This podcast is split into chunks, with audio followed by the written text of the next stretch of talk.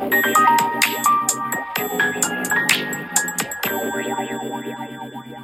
月10日月曜日。おはようございます。こんにちはこんばんは。ちょっと朝思ったことがあったので収録しようと思い立ちました、うん、起きてから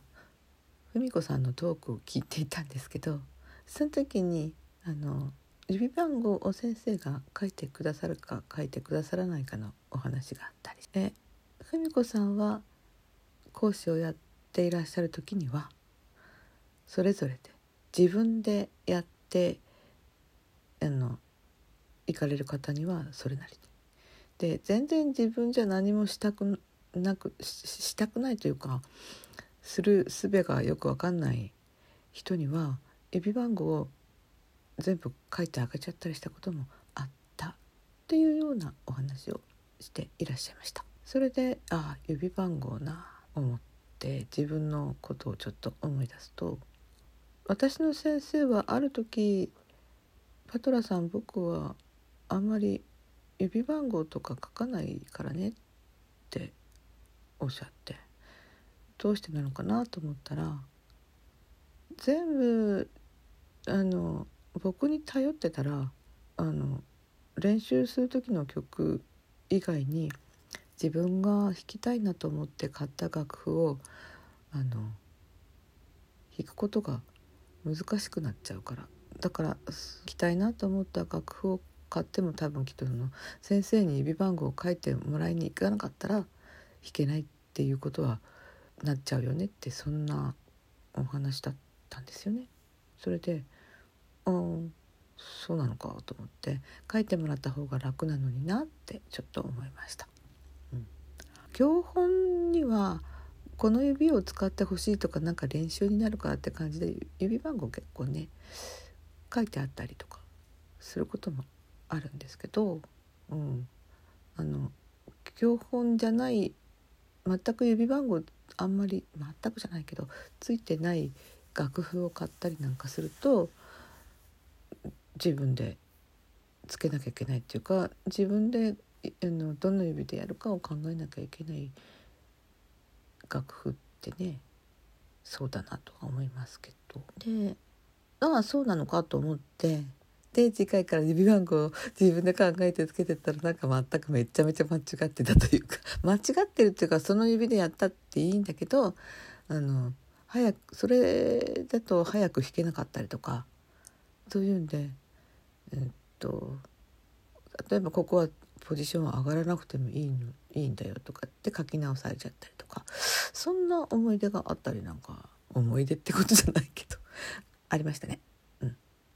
なんかで由美子さんの配信の中でそのあなた自身が全部指番号を全部書いていってそれを先生が直すっていう方が早いじゃないですか。えー、その流れはねレッスンの時にちょっとずつ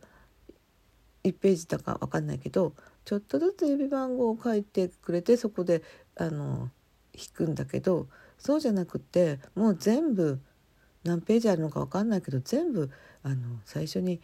書いちゃってほしいんですよねっていうそういうご質問だったみたいですよね。そうすると文子さんはあなたが考えてあの指番号をつけていった方が手っ取れば早いですよっていうそういう感じのお答えでした。あのうんまあ、ちょっと聞き覚えなので、まあ、全部間違ってるとは思いませんけどニュアンスが伝わったかどうかちょっとね不安なところもありますけど、うん、ああなるほどなそういうことをやってくれてたんだうちの先生はっていうふうに ちょっと思い出しました。ぶっきらぼうな物言いをする方なのでなんかその度には突き放された感じが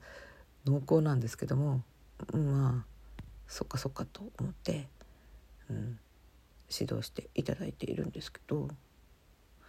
まあねしばらくね自分の先生とのその間には、えー、乖離があったような気がしますね。うん、先生は先生の方針で私を指導していくんだけど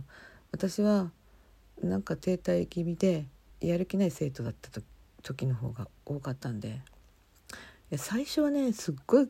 バリバリ練習していってそれでもなんかダメ出しを ダメ出しをされるとなんか帰ってからなんか涙ぐんじゃったりする時もあったんだけどある時から「いや私は続けてるだけで偉いんだよ。もうそんなに言われたってしょうがないんだよ」とかなんとかって開き直っちゃって続けていた時期があってまあそれがなかったら私やめてると思うんだけど、うん、で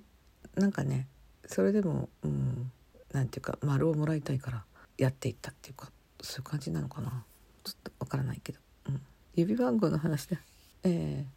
ー、とにかく自分が弾きたいなと思う楽譜を買った時にえー、っと人にばっかり頼ってたら全然弾けないでしょって言われて言われてて、うん、確かになと思いました。私は与えられた曲を弾いていくだけの生活だったのででどんな曲を弾いてみたいかとかそういうのが全くなくってまあいろいろねある人はバイオリンを習ったのはスプリングソナタを弾けるようになりたいと思ってとかそういう明確な目的希望がある人もいらっしゃったんだけど私はあんまりそういうのがなくってただひたすら今そこにある教本を進んでいくだけでだけって感じでしたね。そんなこんなで指番楽譜を書くのもちょっとそれほど早くないしあの黒丸をぐるぐるなんか塗りつぶしちゃってる時間が長かったりしてあの中学校の時部活をしていた時には楽譜をもらった時に黒い丸丸じゃなくってただのその音符の丸いとこが線だったんですよね。すごいなんかえ見づらいと思ったけど先輩はそうやって書いていたなと思います。でこの前なんかとちょっと思い立って「ハッピーバースデートゥーユー」の曲を弾こうと思って一回弾いたことあるんだけどその時の楽譜というかそのものが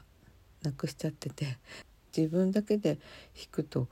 全くつまんないからやっぱりフリーカラオケを利用しようと思って毎回弾いたことのあるカラオケを使ったんですけど、えっと、どのどういう音から始まるのか探って弾いてみました。ななんか楽譜欲しいと思ったんだけど「Happy Birthday to you」「Happy Birthday to you」って「Happy Birthday ってやまるまるまる Happy Birthday to you」っていうのを紙に書いて音符じゃなくってその歌詞の上に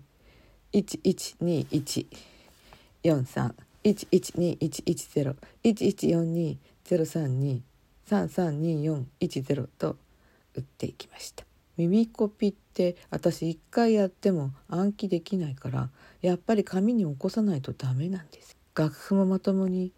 読めないんだけどでもやっぱり楽譜がないとできないなんかこの音程を取るテンプの才能もないし、えー、なんとかこの工夫をしてそれに近づけることしかできないんですよね。ってことが分かりました。自分はすごい努力家ということは全く当てはまらないんだけど工夫ってのはしていった方がやりやすいんだなってことそんなお話でした。ではね。